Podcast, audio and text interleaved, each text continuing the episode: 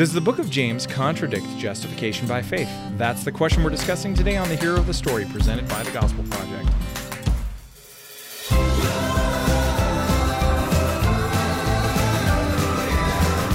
Thanks for joining us for today's episode of The Hero of the Story, a podcast to help you explore the big story and big truths of Scripture. I'm Aaron Armstrong, and with me, as always, is Brian Dembowczyk. So, Brian, today we are um, jumping from Romans to James, um, which is a fun transition and a nice and a nice point counterpoint. Yes, uh, it is kind of thing. It's like we planned this. so, uh, so savvy listeners would pro- have probably picked up by now that um, as we are having our discussions about scripture and about particular passages, we're generally following along with gospel projects scope and sequence. And so, as we follow the narrative of Acts, what we're doing is we are uh, jumping in and out of different epistles. And sometimes we're doing this to uh, provide additional context and try to place these in. Uh, in roughly around where they were happening in the narrative. Other times it is serving as more of a deep dive into a specific theme or or topic that connects to that narrative. So this is something that we're going to be doing for the next few months. Yeah, and as, as we've talked about before, Aaron, we're not putting the epistles and not talking about them necessarily where it happens in the chronology of Acts. So if you're trying to align more of a one to one correspondence of, all right, this just happened in Acts. Now let's look at what Paul wrote about that or whatever. It's not going to be like that. Uh, instead, because even that, all the epistles would be backloaded in Acts. So um, instead, what we wanted to do was find what are some themes, what are some ideas that are talked about in the epistles, and let's align them with what we see happening in Acts to add further commentary on it. So, as you said, tongue firmly in cheek. A lot of people see Romans and James in opposition, and so it's fitting. We've been looking at the gospel, we're looking at salvation by faith. Um, alone in Romans and, and I mean in Acts. Uh, we we we've seen that in Romans before. Uh, we're, we're, getting Paul on the radar. Of course, he's a champion of this, and so it's just a good time for us to look at at James and see how it corresponds and, and how, as as we know, it fits well. They're friends; they're not foes. Yeah, definitely. So, uh, so what we're gonna do is today because we are not uh, unlike last week we are not covering an entire book or the majority of a book. So we can actually read a little bit of, uh, of James. So we're going to kick off reading uh, James 2 14 to 26. And then we're going to ask a few questions about this passage together. So, uh, so I'll kick that off. And uh, here we go. So this is James 2 14 uh, through 26 in the Christian Standard Bible translation. All right. What good is it, my brothers and sisters, if someone claims to have faith but does not have works? Can such faith save him? If a brother or sister is without clothes and lacks daily food, and one of you says to them, Go in peace, stay warm, and be well fed, but you don't give them what the body needs, what good is it? In the same way, if it does not have works, or in the same way, faith, if it does not have works, is dead by itself. But someone will say, you have faith and I have works. Well, show me your faith without works, and I will show you you faith by my works. You believe that God is one. Good. Even the demons believe, and they shudder. Senseless person, are you willing to learn that faith without works is useless? Wasn't Abraham your father justified by works in offering Isaac uh, his son on the altar? You see that faith was active together with his works, and by works faith was made complete, and the scripture was fulfilled that says, Abraham believed, and it was credited to him as righteousness, and he was called God's friend. You see that a person is justified by works and not by faith alone. In the same way, wasn't Rahab the prostitute also justified by works in receiving the messengers and sending them out by a different route? For just as the body without the spirit is dead, so also faith without works is dead. So, this is uh, this has been a an incredibly controversial passage, uh, an, incontra- an incredibly controversial whole book of the of the New Testament. So much so that um, Luther, during the Reformation, this was one of the ones that he wanted to throw out.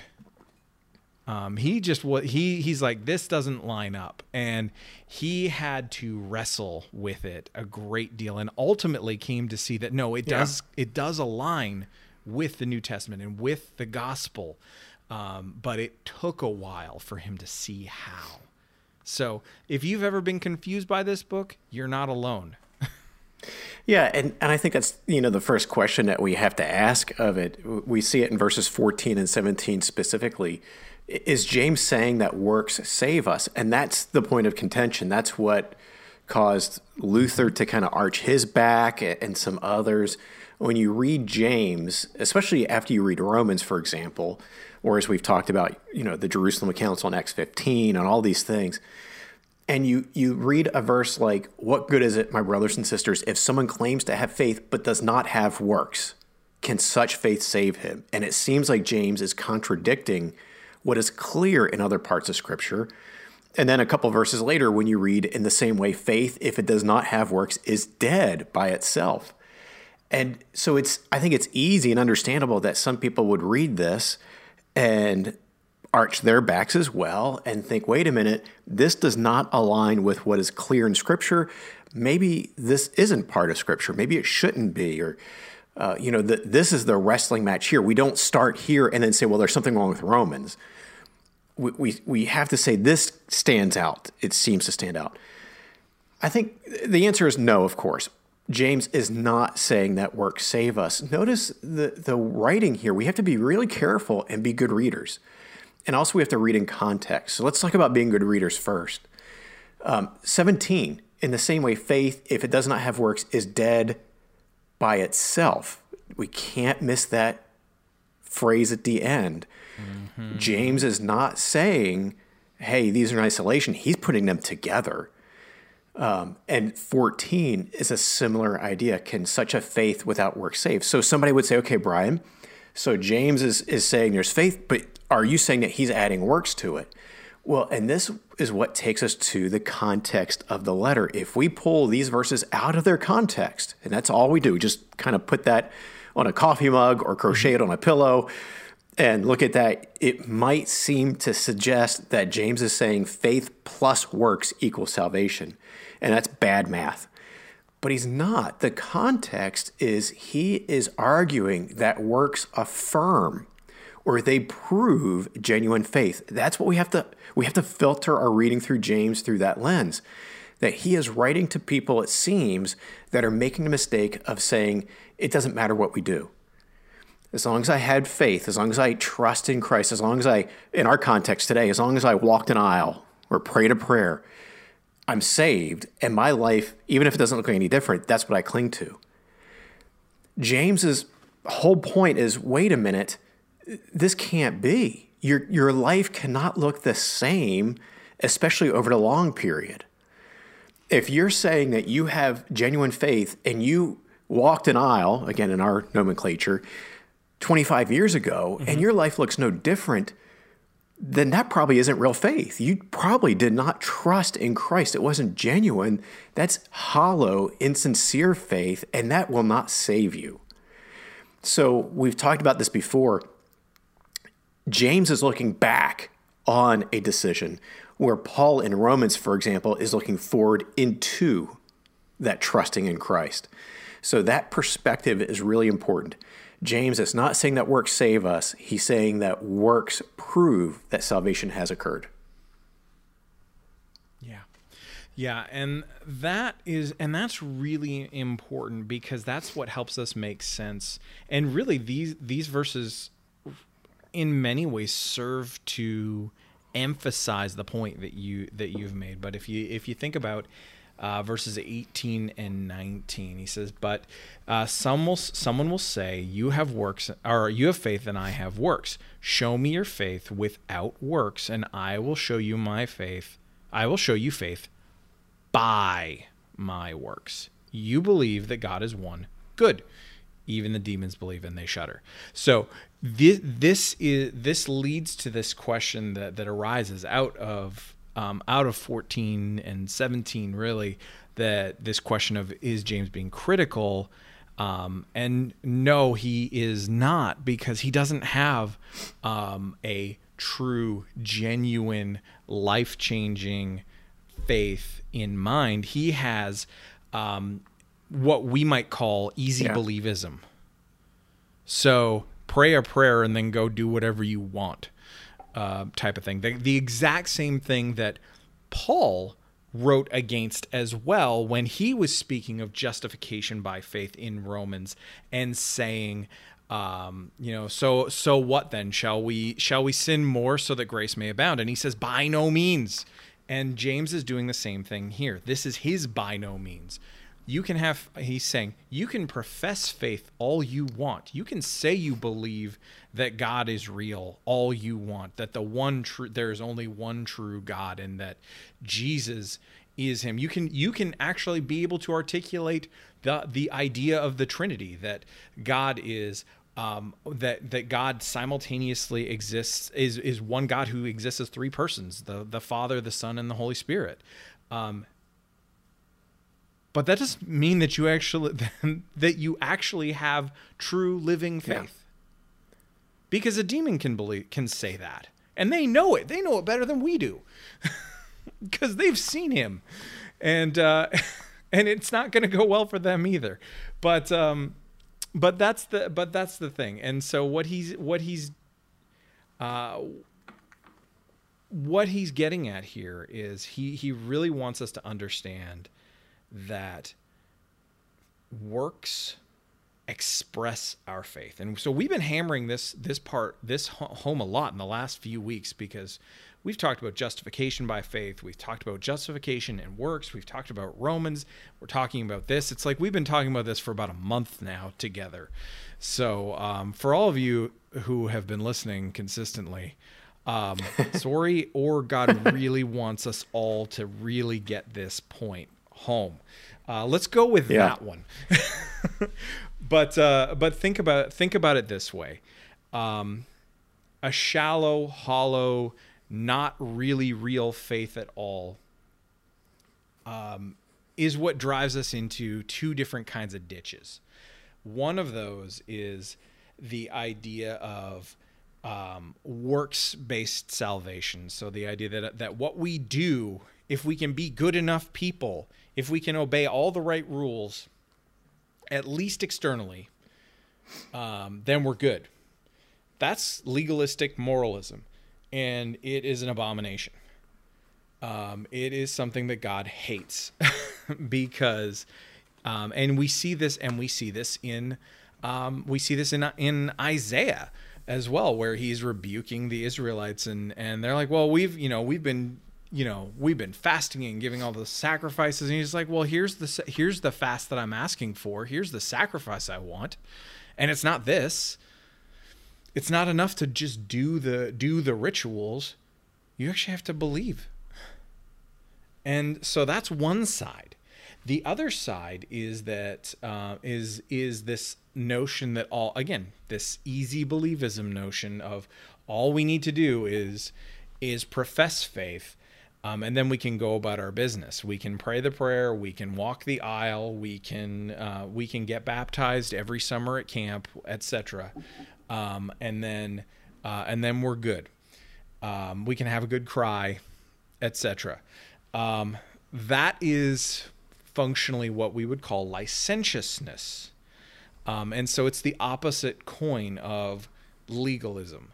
Um, and it is its own kind of moralism, interestingly, um, because it has its own functional rules, which are which really come down to you can't tell me what to do. Um, I do what I want, um, and it is equally an abomination. Yeah. Um, God hates that too. Um, so it's so it is one of these things that it's like you need real, genuine faith, always, always, always, and that is what James wants us to understand here. Exactly. Your faith is expressed in and, what you do. What you say you believe shows and, and he's up. emphatic about it. You know, you were mentioning we've been talking about this a lot, and, and we have. But notice how emphatic James is about this. It's because it's important. Um, and we see these errors mm-hmm. all around us. We're we're prone to them, but we also see them all around us. So it really matters. I think the the next question, as we look at this text, uh, it's kind of a, a two questions in one. Uh, James mentions two people here, Abraham and Rahab, and I think we need to pause and ask, what is he doing with these two people? Why does he bring them? Each of them into the discussion. They each have something really important to, to bring into it. So the first one is Abraham. It's it's not surprising. He James is writing to early believers. This was one of the first earliest letters written. Um, and so he's writing to mostly believers who are from Jewish background, Jewish thinking, familiar with the Old Testament, of course. And so it makes sense that he's going to bring Abraham in as an example. He, here's Exhibit A. Let me show you somebody who is revered. We know from reading the Gospels that you know Abraham, Father Abraham, he he was one of the most important characters in the Old Testament. And so basically James is saying, let's think about Abraham. Abraham is introduced in Genesis 12. He's mentioned at the tail end of 11, but for all intents and purposes, chapter 12 is where Abraham steps into the story. And we see God telling him to leave his land and then go, uh, that Abraham had covenant in 12, 1 through 3. And Abraham obeys. He, he works, if you want to call it that, in James' nomenclature here. He follows God, he, he obeys, he goes. Not perfectly, of course, but on some level. But then you jump ahead to chapter 15. Mm-hmm where Abraham is is complaining, "Hey, I'm old. God, you still haven't made good in your promise." And God basically takes him out behind the divine woodshed and kind of whoops him. This is where look up in the sky, count the stars if you can. Um, and we read there that Abraham believed and it was credited to him as righteousness. God's righteousness was deposited into his account at that point. That's salvation language. And so many people look at Genesis 15 as Abraham's salvation experience. And James is arguing, mm-hmm. but let's think about this. If Genesis 15 is his salvation experience, what has preceded that? Works. Works didn't save him. This, his faith saved him, but what follows?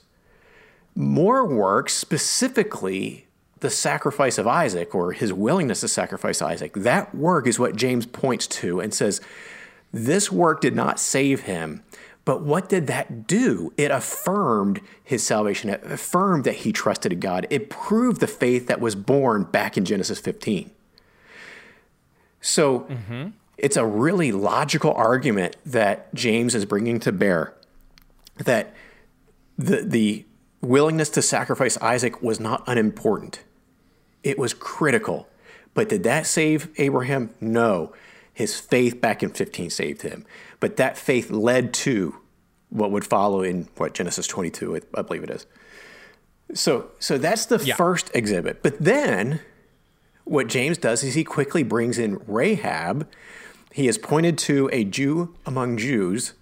Now it's time to bring in basically the opposite a Gentile woman.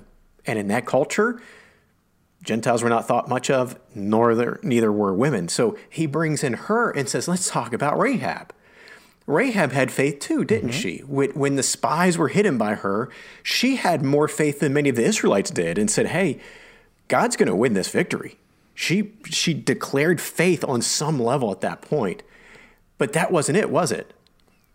She acted on that faith when she hid the spies and so forth. So, what, what James does in a brilliant way, he goes to both extremes to argue and everything in between and shows how it's always faith, but faith always results in works.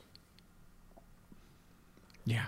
And uh, it's really important that we that we get that and and this is actually to back up a little bit to Abraham uh, because you think about the narrative you think about the narrative of his life um, after after the text says that that it is, that his that his faith is is credited to him as righteousness um, he does some pretty boneheaded yes. things. Like right after. Like so for example he lies about who his wife is. And tells a you know and gives her away to someone else to be their to be their bride um, by saying she's his sister and god curses them you know, that's that's the kind of things. If if we were in a works based scenario here, Abraham No. doesn't make the cut. But nor do we. No, exactly, exactly. So, and that, um, and that really leads us to this next question, which is how does this passage, how does this understanding that faith, um, faith is expressed through our works and proven through our works, how does that change how we disciple others? I think the uh, the first idea, Aaron, goes back to what you mentioned with those two ditches. Um, that that it is so easy for us to either start there, so um, you know, discipling somebody, and either they are new to the faith and that they kind of think in one of those two ways, or maybe it's not really discipleship proper. Maybe it's more evangelism, where we're trying to share the gospel with somebody, and they could be starting from one of those two. They they have to be good enough of a person, or as long as they, you know, you tell me I can get fire insurance, just you know, do whatever I want, be saved from hell by just you know saying that Jesus is God. Okay. So I think it's really important that we come alongside whoever we're discipling or evangelizing and help them understand these two ditches, the dangers of both, and that beautiful road in between, the right road of the gospel that James is pointing us to of saying, no, we we we have faith. It's all about faith. But that faith leads to works that are born out of gratitude for what Christ has done. We live victoriously in Christ's victory.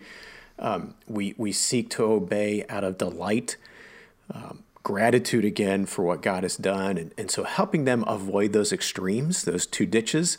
And again, I think it's an ongoing discipleship thing. I think we're prone to, to teeter at least toward them at times, or we maybe even fall into them at times. Maybe not intellectually. We know that our works aren't keeping us good with God, but we're living that way. Uh, we so yeah, I think that's a really important thing for us to keep in mind as we're discipling others. Yeah. Um, another thing that um, we we can take away from this is the absolute importance of reading and studying scripture correctly. And so by correctly, I mean, we make sure that we read it in context. So don't just go to a passage.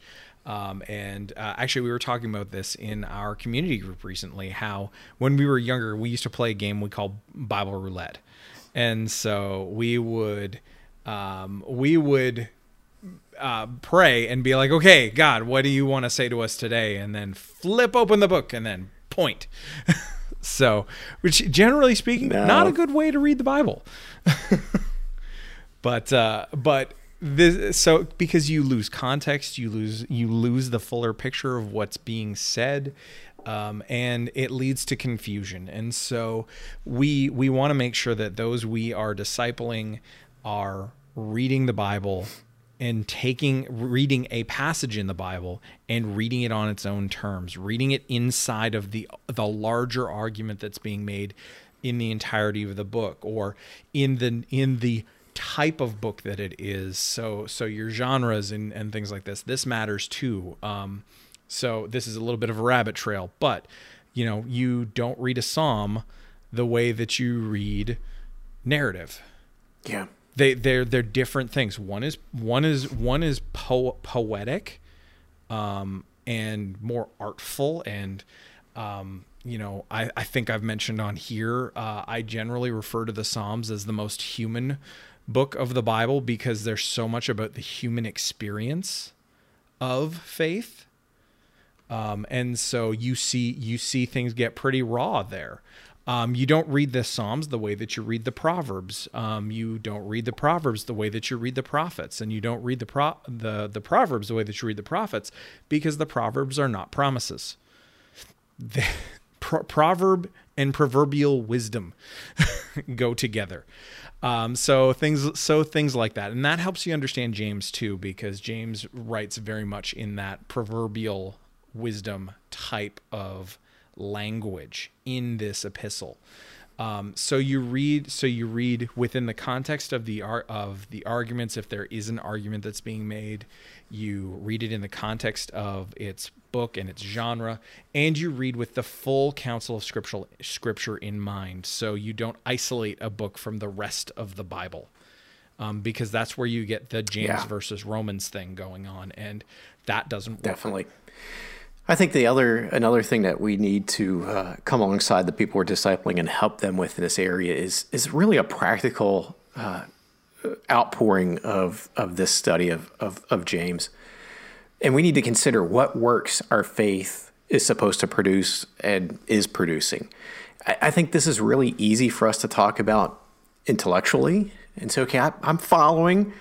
I get James's argument and then we live our lives no differently. Uh, but I think we really need to pause and, and think deeply about this and help others that we're discipling think deeply about this. How can we display our faith? Um, I think there are some general answers that we need to address. I think, you know, the fruit of the Spirit, for example, is one that people would turn to and say, well, we should be demonstrating gentleness, for example. That's sorely needed in our culture today.